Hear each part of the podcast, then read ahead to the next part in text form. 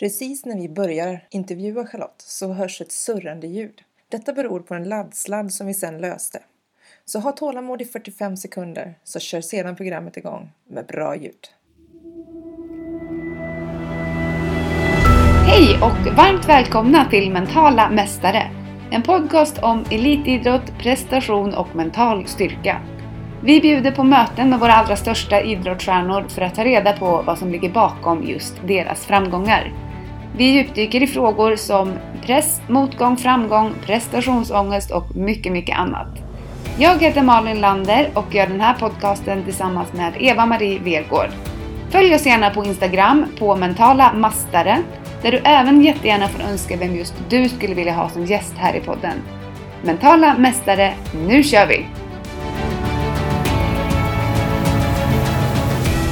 I veckans avsnitt av Mentala mästare träffar vi en av Sveriges främsta elitlöpare inom långdistans. Hon har sprungit såväl S M som V M i maraton. Charlotte Karlsson brinner för både sin egen och för andras löpning, och vi som följer henne på Instagram får dagligen ta del av långa, många och hårda träningspass. I veckans avsnitt pratar vi om vad som händer när man blir skadad i sin absoluta toppform, redo att prestera på max. Om besvikelsen man känner och att våga tillåta sig själv att bryta ihop för att kunna komma tillbaka ännu starkare. Och hur hittar man motivationen och vägen tillbaka? Vi pratar även om nervositet inför en prestation. Om vikten att ha balans och trygghet i det övriga livet för att kunna prestera på topp. Och ställer oss den så viktiga frågan: vad är det värsta som kan hända? Detta och mycket, mycket mer i veckans avsnitt av Mentala mästare.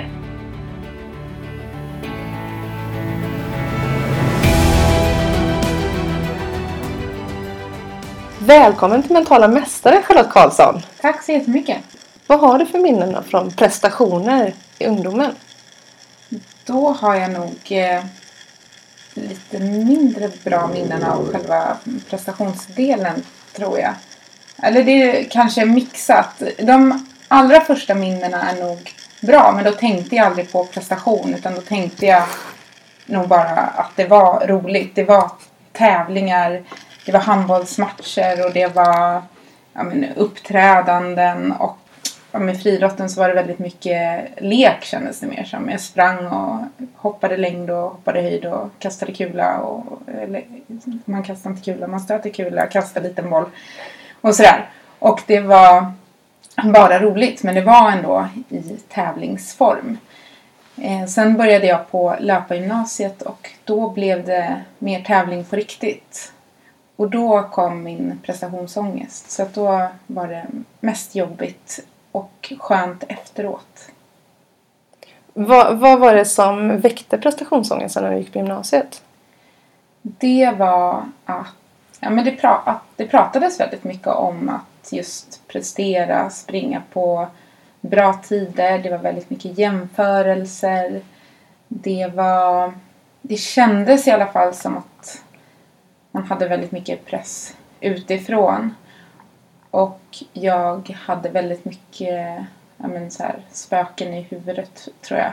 Och jag var mer rädd för att misslyckas än, att ly- än glad för att om jag skulle lyckas med det jag ville.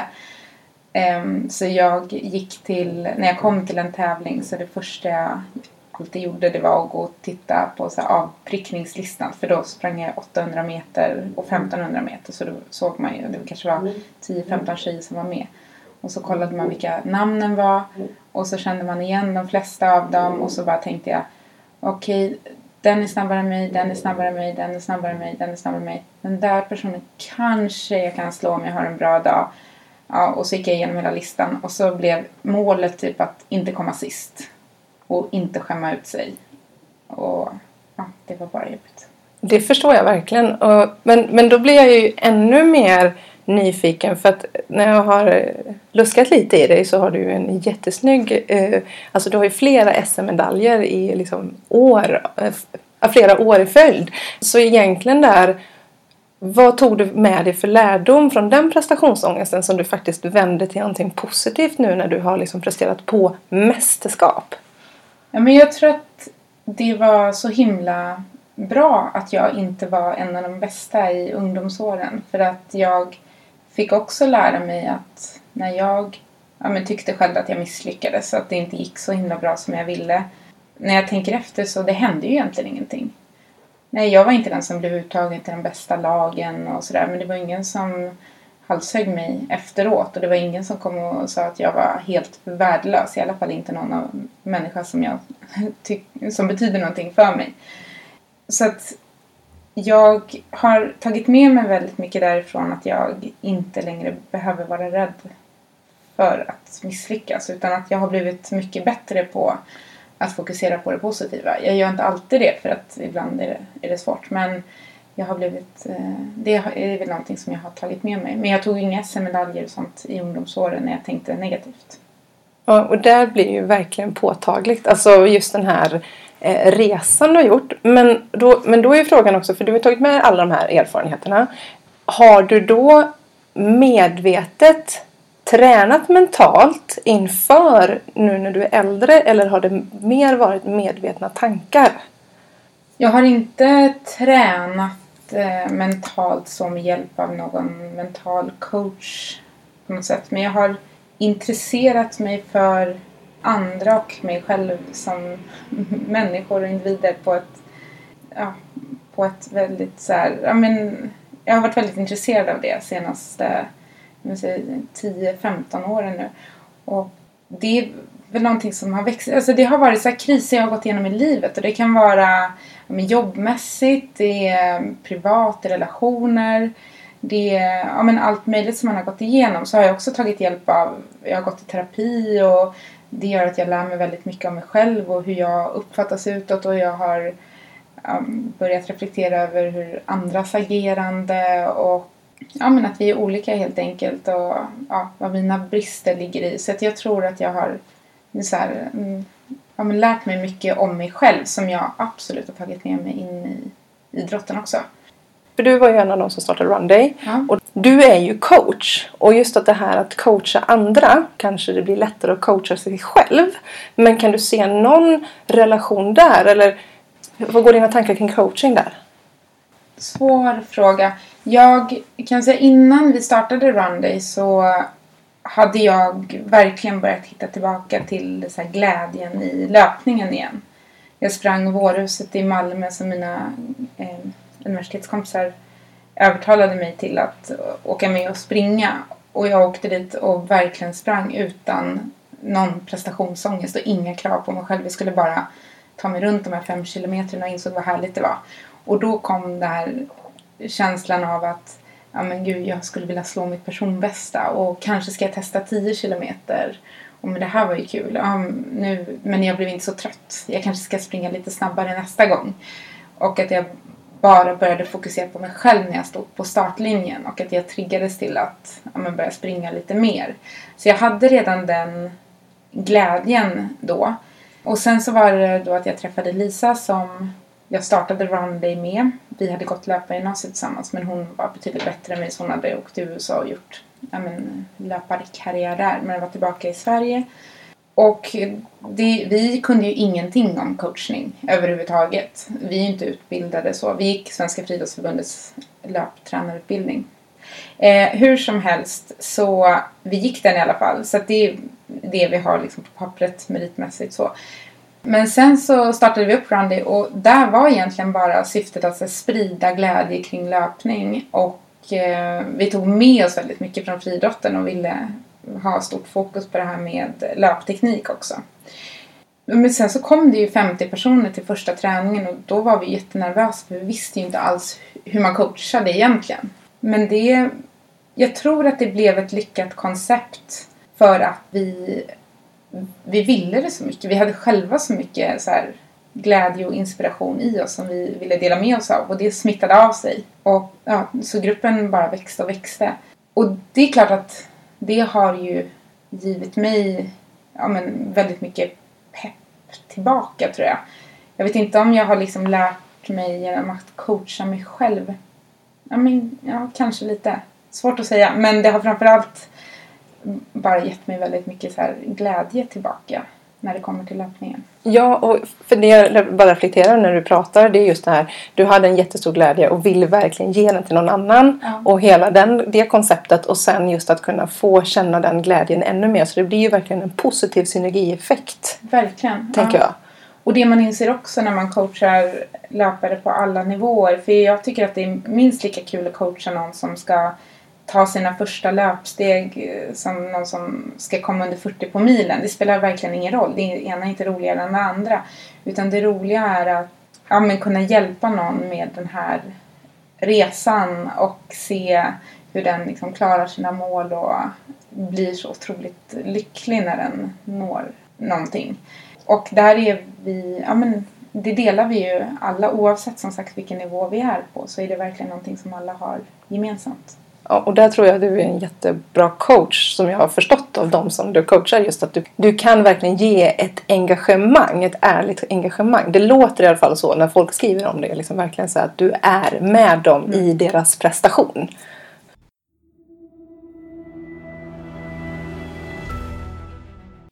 Du lyssnar på Mentala mästare. Kom ihåg att prenumerera på podden för att inte missa nästa program. Och följ oss gärna på Instagram. Mentala mästare.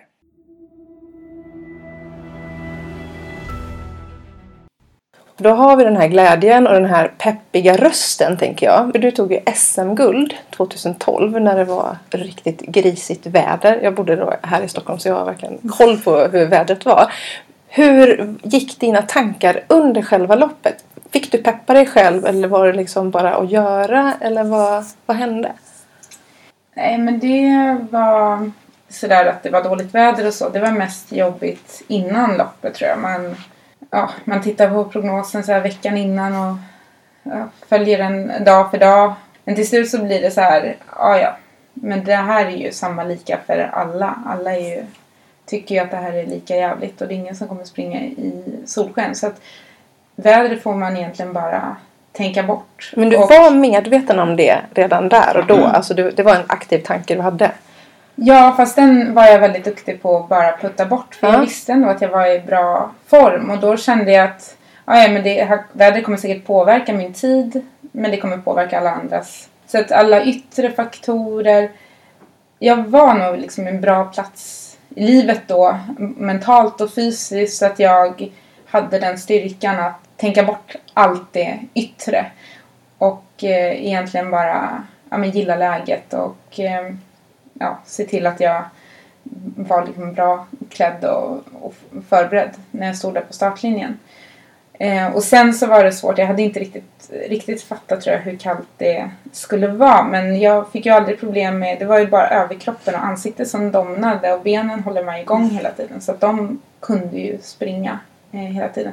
Och sen är jag väldigt duktig på att köra mitt eget lopp och inte hetsas med av andra. Så jag tror jag släppte iväg säkert en, en sex åtta svenska tjejer i början. Alltså jag hängde inte med dem utan jag lät dem bara springa iväg och gick ut i mitt tempo som jag hade planerat. Och det gick väldigt lätt. Och sen så, ja men, sen blir man ju mentalt stark när man kan plocka en efter en placering hela tiden. Och när jag vid halvmaran såg att med den tjejen jag trodde skulle ta hem S M-guldet lätt, så ser jag henne en bra bit framför mig, att jag närmar mig henne. Och så plockar jag henne vid halvmaran och sen så, ja, sen så ja, tar jag ytterligare två tjejer till tror jag, eller tre tjejer till eller vad det var. Men då är det ju, man blir bara starkare och starkare mm. när man hör också folk skrika längs banan, ja, men nu är det bara två minuter kvar till den här tjejen. Nu är det bara en minut kvar till nästa tjej. Och så vet man att man knappar in.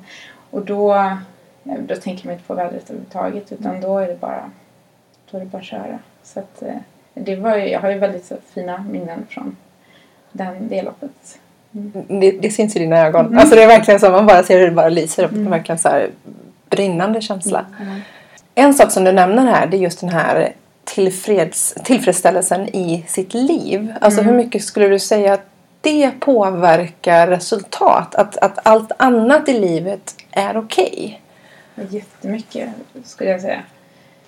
Det, är, det handlar inte bara om tävlingsdagen utan det handlar ju om all träning man ska göra inför. Och jag har alltid jobbat heltid och jag har aldrig satsat på idrotten på det sättet. Utan det har, löpningen är mer en hobby för mig som jag lägger väldigt mycket tid på. Men det är klart att har man, känner man sig jättestressad och pressad på jobbet. Och då menar jag inte bara att man jobbar mycket utan att man kanske mår lite dåligt på jobbet. Så är det svårt att sova på nätterna. Och man, ja, men kroppen är hela tiden uppe i varv och det är svårt att fokusera på träningarna. Och ja, det är klart att det sen sätter sina spår när man ska tävla också. Och det är ingenting som man bara kan, även om du lyckas koppla bort det just på den tävlingen. Så kan du inte koppla bort det i månader innan den här tävlingen. Och det är likadant om det är strul med, med relationer och så i livet. Så ja, jag kan i alla fall inte bara skilja på, liksom plocka ur löpningen och se det som ett enskilt block i livet. Utan för mig är det allting som går ihop. Och ja, så nu när jag bor ihop med, med min sambo också, det är ju jätteviktigt att det funkar mellan oss. Och att han unnar mig att få komma ut och träna. Att vi hjälper varandra och pers- peppar och pushar varandra och sådär. Det är, det är superviktigt. Och jag, och jag tror att det är viktigt också att prata om. För jag tror att många gånger när man pratar prestationer så tänker man bara det som sker på banan. Mm. Och kanske glömmer bort allting runt omkring som händer. Och går det då dåligt eller går det bra? Att ibland så kanske man har, inte har allting under kontroll. Och det kanske finns andra bakomliggande faktorer som gör att man kanske inte orkade igenom så som man trodde att man skulle göra. Ja, visst är det så. Man måste alltid tänka på ja, men de förutsättningar man har för dagen. Och inte alltid gå på, för det kan man ju höra många, men det var då det där, den tiden borde du fixa lätt, du har ju sprungit på den där, den där tiden. Ja, men givet förutsättningarna nu och se vad som har hänt i mitt liv senaste tre månaderna, då kanske jag inte kan prestera så bra. Mm. Ja, jag tror det, det är en viktig sak att prata om så att det blir mm. okej okay också. Ja. Och att man bara medvetande gör det. För jag tänker sedan så har ju du rullat in medaljer på de andra loppen också. Men jag tänker att har du haft en högre press inifrån eller utifrån på de resultaten? Eller, för även om du inte har tagit guld så har du ju uppenbarligen presterat och hamnat på pallen. Men hur har du hanterat den pressen inifrån och utifrån? Ja, men jag är, sådär, jag är väldigt obrydd vad andra tycker och tänker om mina prestationer, vill jag, vill jag säga, och vill, det är så jag vill att det ska vara. Men samtidigt så kommer jag på mig själv med och tycker jag ibland att det är väldigt skönt att åka utomlands och tävla. För att även om jag delar med mig väldigt mycket av eh, mina förberedelser och mitt lopp och allting, så är det, det känns ändå som man, man bara flytt iväg och springer ett lopp lite isolerad. Springer man på hemmaplan så är det, vilket är också är väldigt positivt. Alltså det är jättemånga som hejar på en och sådär. Men ja, jag känner mer press när jag springer ett lopp på hemmaplan än när jag springer det utomlands.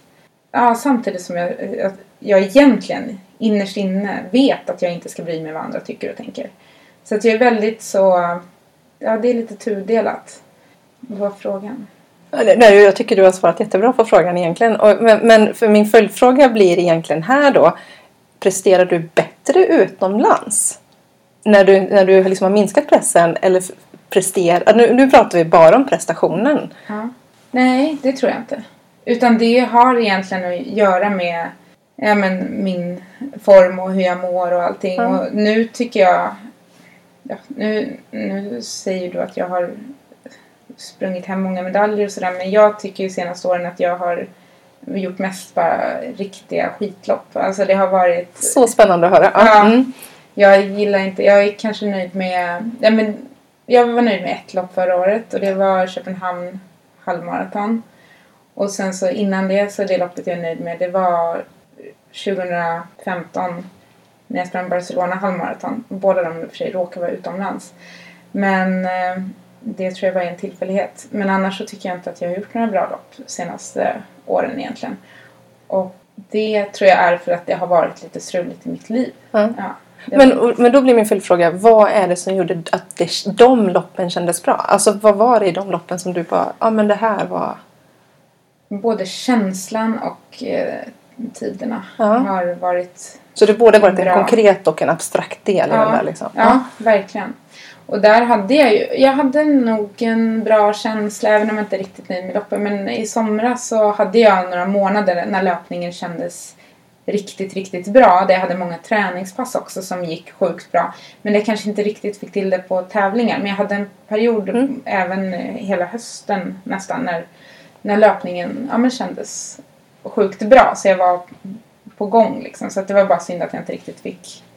Ja, jag sprang inte uh, lopp just när jag hade mm. mina bra, min bra dagsform så. Men därför att jag hade kunnat springa flera lopp som var bra. Mm. Kul, för jag tycker det är intressant att bara höra, alltså så att man tar ett steg tillbaka och funderar verkligen, var, varför var de loppen bra? Var, varför hade jag en bra känsla? Är det, är det på grund av omständigheterna, eller var det för att jag faktiskt gick in med en mental bubbla, eller var det för att jag hade haft bra pass innan? Mm. Har du några sådana nycklar, liksom, de loppen som har faktiskt varit bra? Nej, alltså det där, jag tycker det är så himla svårt. För att det, jag brukar, jag har tänkt på det där mycket. Och jag kan ha träningsperioder innan som känns jättebra. Och sen så går det ändå dåligt på loppet och tvärtom. Och ibland så är det att man har haft bra träningsperiod och så går det bra. Och det, ja, jag vet inte riktigt. Man försöker ju alltid att så här upprepa den här formen som är, ja men jag hade en jättebra förberedelse inför det här loppet. Och kanske bara ska liksom köra en copy-paste. Men det funkar ju aldrig. Nej. Det gör inte det. Och för att det är så många, det är så många faktorer antar jag som spelar in. Har du en speciell uppladdning inför mästerskap jämfört med vanliga lopp? Nej, jag vet, eller min... seriösaste liksom, uppladdning det var väl när jag, jag men, inför E M i Syrish ändå åkte på ett så här, jag men, var fyra veckor nere i Schweiz och åkte på träningsläge. Det har jag inte gjort inför något annat lopp egentligen. Men annars så nej, jag kör på som vanligt. Jag ser mig som sagt mer nu som en så här, om en glad motionär liksom. Mm. Så att det, nej men verkligen, så att nej, jag skulle inte säga att jag, jag, inte, jag det är inte så viktigt för mig. Nej, alltså, alltså utifrån perspektiv så ja. Tycker jag att det är ju ett av de tipsen man ger som coach. Det vill säga att åker du på ett mästerskap så ska du tävla där precis som du gör på andra tävlingar. Så det ska ja. ju inte skilja sig. Nej. Men det är, ändå, det är ändå intressant att ställa sig frågan just för att vissa personer överpresterar ju på mästerskap. För att de, de lyckas ju ta fram någonting extra. Ja. Och andra personer gör inte det. Och det är bara så att man är medveten om att oj, det kanske jag gör fast jag inte ens vet om det. Ja. Nej, men om jag skulle kvala till... Jag, jag tror i alla fall att jag vill kvala till något E M eller V M framöver här kommande år. Och om jag skulle kvala och, och säga ja till att åka med så skulle jag nog ändå vilja lägga ner lite mer energi på, på den prestationen. I form av att åka, som sagt, lägga liksom sommaren och verkligen lägga allt fokus mot den tävlingen. För det vore kul att men, se lite hur, hur bra man kan bli. Men det, eller hur bra man kan prestera där och då. Och det kan hända att jag kommer göra det inför något Stockholm maraton mm. eller vad som helst. New York maraton eller Berlin eller någon annan, något annat lopp här framöver. Att jag bara bestämmer mig för att nej men det här loppet vill jag verkligen satsa hundra procent på. Och då kommer jag... Så att, ja, just nu så är jag inte så taggad på det. Men det kan mycket väl hända att det kommer komma. Vad skönt att man kan få ändra sig. Alltså att man kan få känna att nu är det lugnt och nu är det, sen kan jag tagga igång och jag får välja själv. Ja, och där kan jag väl känna att jag är... Jag har blivit mer fascinerad också av de människorna som lyckas träna ganska lite men göra det rätt. Alltså få in mer kvalitet i träningen. Och få in mer kvalitet menar jag inte bara att man ska springa bara massa hårda pass. Utan kvalitet i form av att man har ett program där man blandar det här hårda passen med de lätta passen. Men försöker minimera. Det handlar inte om att springa hur många mil som helst. Lägga ner massa, massa tid på sin träning. Utan jag tycker det är fascinerande att vi egentligen tränar så lite som möjligt. Men få ut mesta möjliga ja, med prestation. Från det. För det har blivit lite så här träningshets också. Hur många mil har du sprungit? Och ja, har man inte sprungit en ultra och gjort en Ironman och ja, sprungit genom hela Sverige så är man ingen riktig löpare, känns det som ibland. Men eh, det handlar inte bara om att springa långt och springa mycket utan... Men där är vi olika. Man får, så man får verkligen göra som man vill. Vissa vill springa femton mil i veckan och tycker att prestationen kanske ligger i att samla mil, springa långt och de tycker att det är härligt och de mår bra av de här riktigt långa långpassen. Och jag tycker inte att det är så kul att springa långpass och ja, men, lägga ner. Jag vill inte lägga ner den tiden. Och för mig är det också viktigt. Jag vill springa snabbare på bättre tider. Så då försöker jag hellre få till en bra mix samtidigt som jag vill få ut massa kvalitet av annat i livet.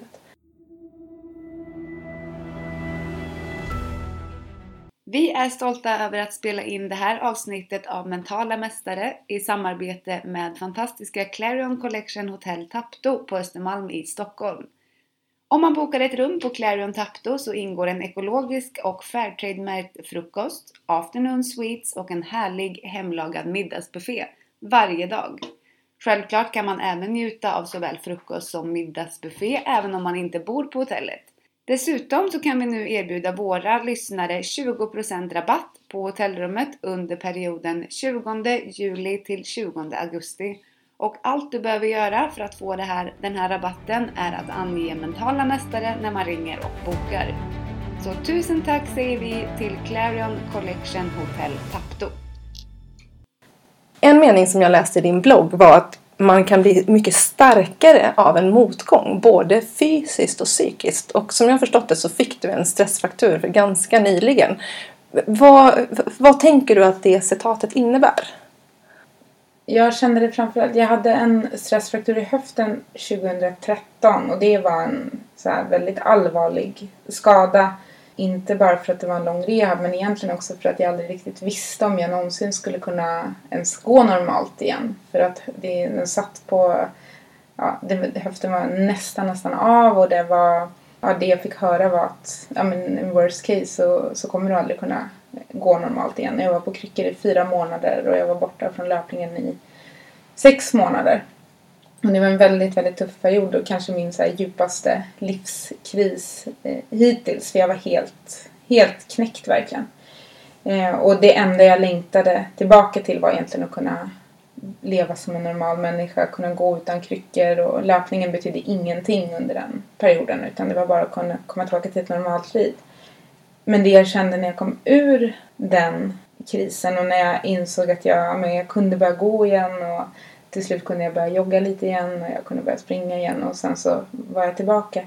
Men det är att alltså jag skulle verkligen inte vilja vara utan den här stressfrakturen, för den gjorde mig så stark och jag har lärt mig så himla mycket om min kropp och mina ja men, tankar och vända någonting negativt till något positivt. Och det, det har gjort mig väldigt, väldigt stark och jag har börjat lyssna på min kropp mycket bättre och allting.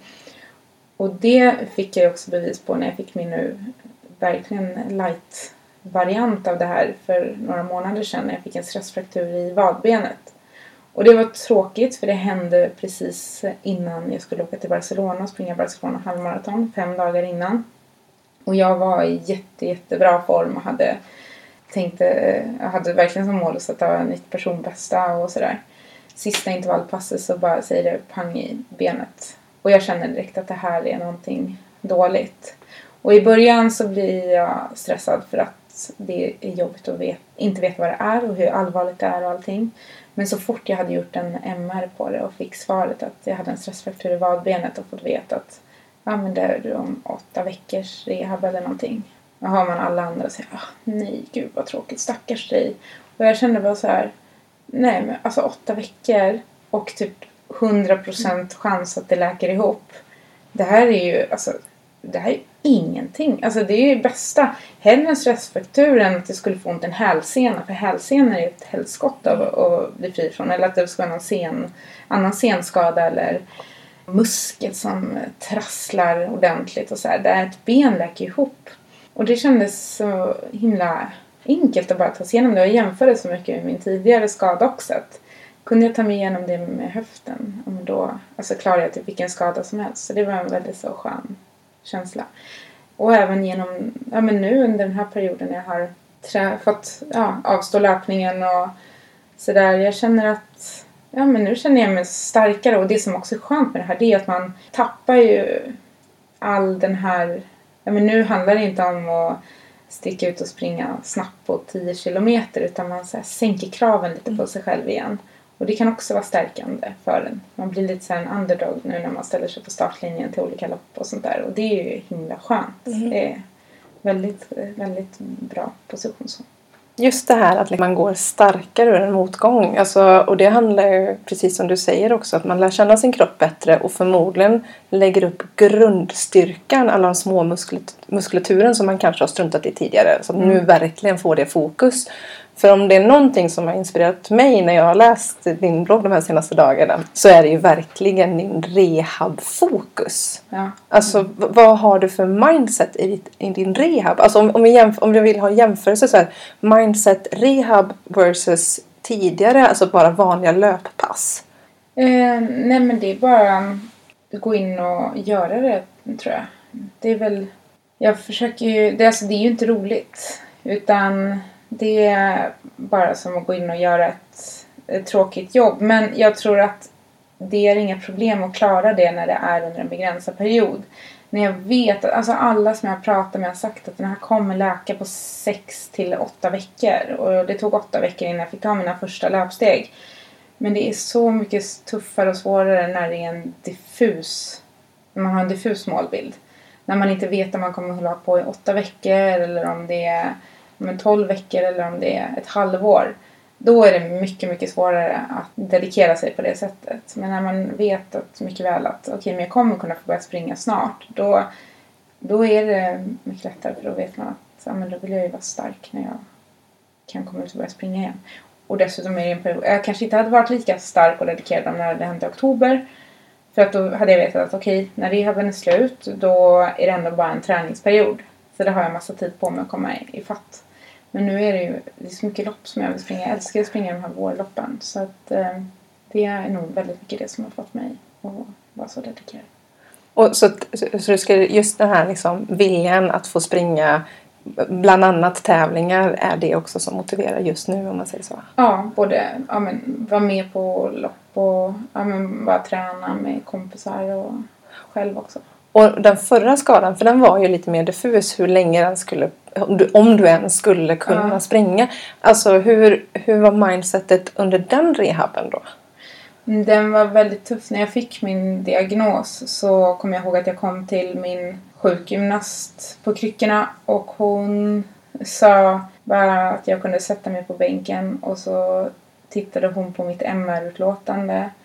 Och sen så tog hon fram någon så här docka, som så här skelettdocka, och visade mig att men så, här, så här ser det ut. Din stressfraktur sitter där och den är jätteallvarlig. Och eh, ja, nu kan du bara gå hem och lägga dig på soffan typ. Och så kan, kan du, vi kan boka in en tid om tre veckor.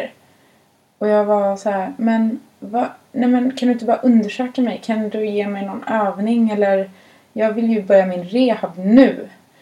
Hon bara såhär, nej, nej, nej. Alltså jag tänker inte göra någonting med dig. Du ska bara hem, sjukskriv dig helst. Inte gör, gör inte någonting. Ligg bara i sängen i typ tre veckor och bara vila. Och det var så otroligt frustrerande.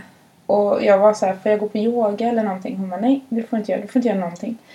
Det jag gjorde under den tiden var, ja, jag, jag jobbade hela tiden som löpcoach också. Det var inte så optimalt, men det gjorde jag.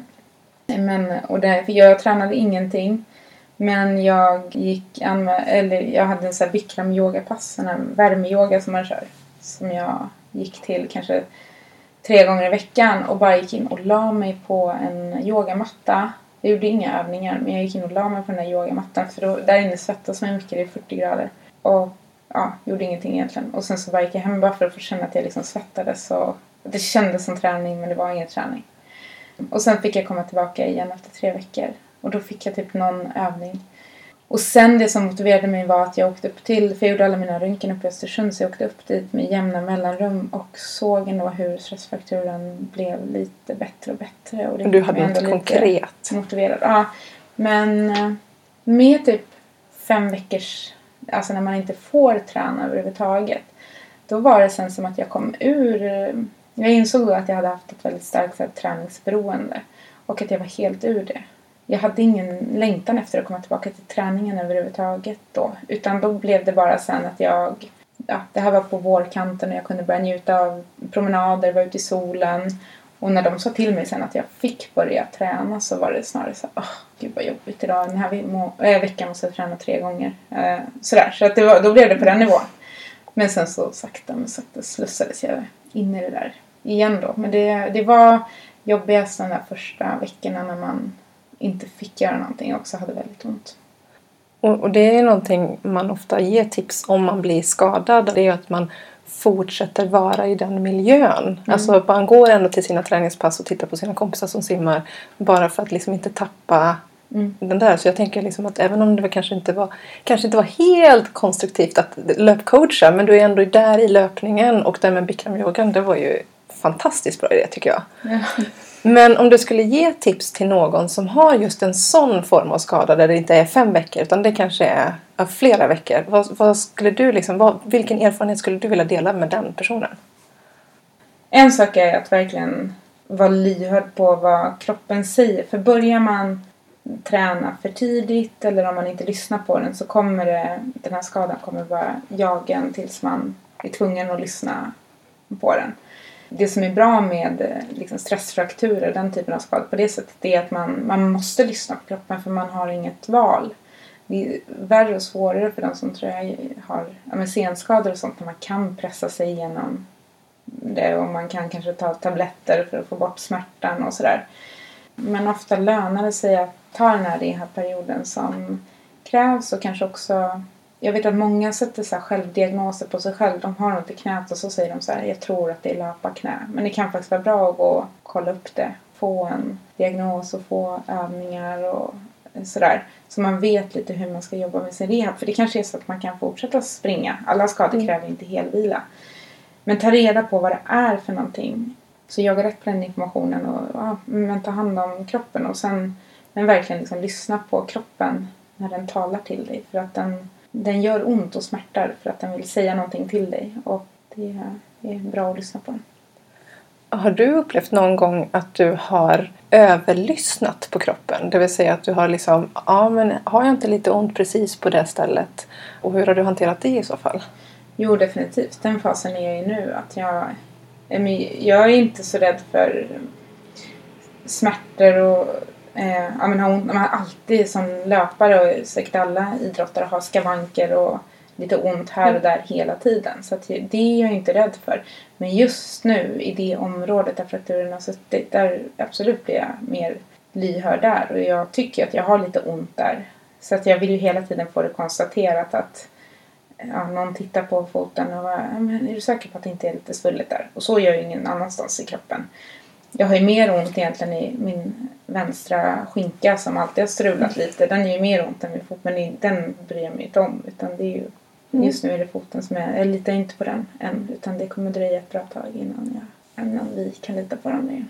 Men det låter ju som att du ändå är på gång, för du har väl lite lopp framför dig här nu? Ja, jag har egentligen inte bokat någonting förutom att jag nu till helgen ska springa. Det är ju det här tjejmilen tjugoen K på Djurgården. Ska ni springa? Inte jag, men Malin ska jag springa. Jag ska väl kanske springa. Om oh, jag kul. vågar. Jag har en biljett och har väl inte bestämt mig. Men nu när jag förhört dig så är jag så taggad. Ja. Bara på att få genomföra liksom som en fest. Ja, men absolut. Alltså det är, man ska vara bort, bort med alla prestationstankar mm. och bara ställa på startlinjen. Och det är precis så jag också kommer att göra. Det är man har en duoklass där så man kan springa halva loppet. Så att eh, min kompis ska då springa... Jag tror hon springer... Jag ska springa en kortare av dem. För det är en som är elva tror jag. En som är nio. Så jag tror att jag springer sträcka nummer två då. Som är nio kilometer. Och jag ska... Jag hoppas att jag kan springa det på i så fyra minuters tempo. Och att jag får en skön och känsla. Men jag har ingen aning om. För jag har inte sprungit så mycket mm. nu. Så jag vet inte alls. Jag kanske, kanske jobbigt för mig att springa i fem minuters tempo. Jag vet inte. Men, ja men härligt att få känna att man kommer igång igen. Ja. Men om du skulle ge Malin något tips. Som, som ska är... köra den. Som lite nervös. Andra, andra halvmaran. Ja, och, men då är det väl... Och när sprang du den då? I höstas. Ja. Men vi pratade om det precis här innan intervjun. Med en veckas feber. Då, ja. Veckan innan. Så ja. Helt dåliga förutsättningar. Men... men varför skulle du inte springa på lördag? Väldigt bra fråga. Ner- nervös tror jag. Och jag är ju egentligen... Vad är du nervös ingen... för? Ja, precis. Jag har ju egentligen ingenting att vara nervös för. Vad är det värsta som kan hända? Att jag får gå i mål. Ja. Men det kommer jag ju inte göra.